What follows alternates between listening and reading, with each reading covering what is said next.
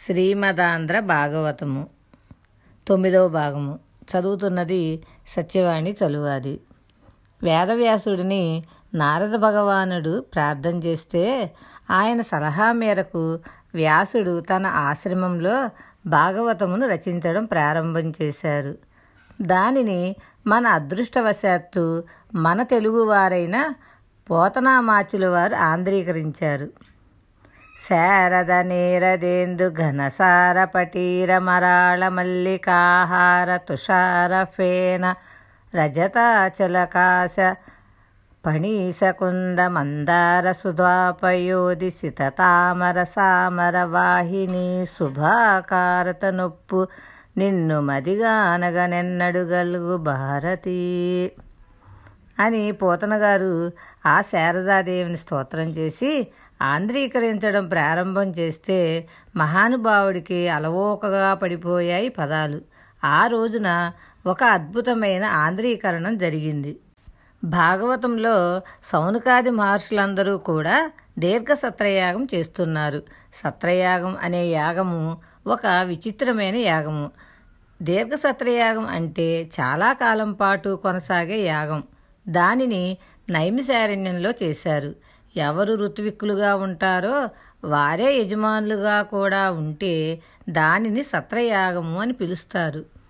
దానికి అనువైన ప్రదేశంగా నైమిశారణ్యంను నిర్ణయించుకున్నారు. అది విష్ణు భగవానుని శక్తి ప్రకటితమైన క్షేత్రము. ఇరుసును ఆధారంగా చేసుకొని చక్రములు తిరుగుతూ ఉంటాయి.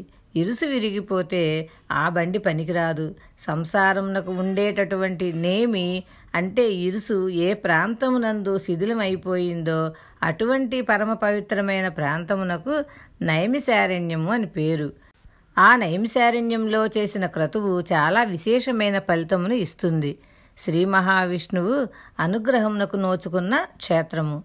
అటువంటి చోట ఈ దీర్ఘ సత్రయాగమును చేసినట్లయితే బాగుంటుందని సౌనకాది మహర్షులందరూ కూడా ఈ యాగమును ప్రారంభం చేశారు.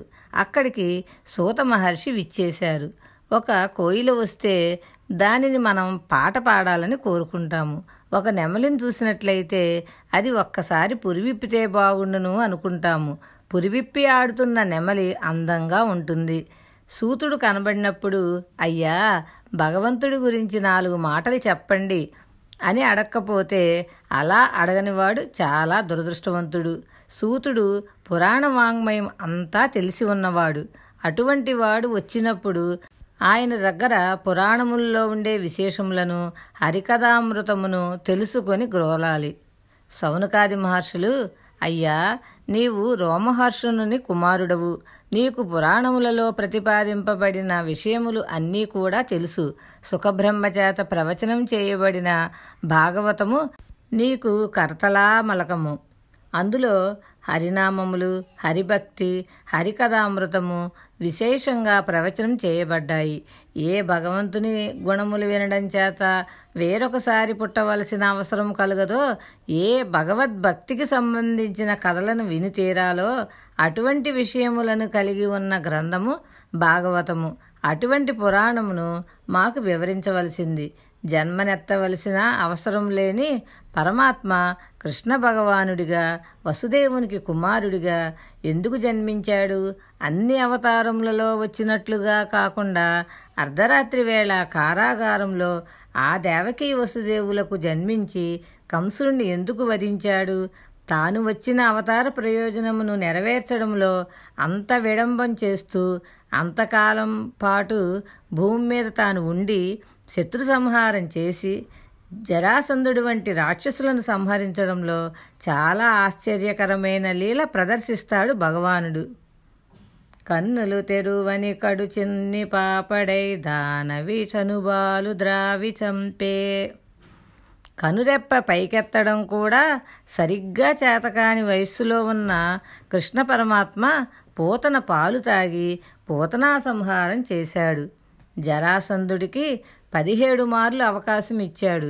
17 మార్లు జరాసంధుడు దండెత్తి వస్తే అన్నిసార్లు జరాసంధుడిని ఓడించి వదిలేశాడు తప్ప చంపలేదు. 18వ మారు జరాసంధుడు దండెత్తి వచ్చాడు. కృష్ణుడు పారిపోయాడు. యుద్ధంలో జరాసంధుడిని నిర్జించలేదు. కృష్ణలీలలు చాలా ఆశ్చర్యంగా ఉంటాయి. ఇంతమంది రాక్షసులను మట్టుపెట్టినవాడు జరాసంధుడు. అలా జరాసంధుడు కనబడినప్పుడు ఎందుకు పారిపోయాడు? ఈ లీలలు మాకు వినిపించవలసింది. ఎన్ని కోట్ల జన్మముల నుండియో భగవంతుని కథను విస్మృతి పొందడం చేత మేము మళ్ళీ మళ్ళీ అనేక యోనుల యందు తిరుగుతున్నాము.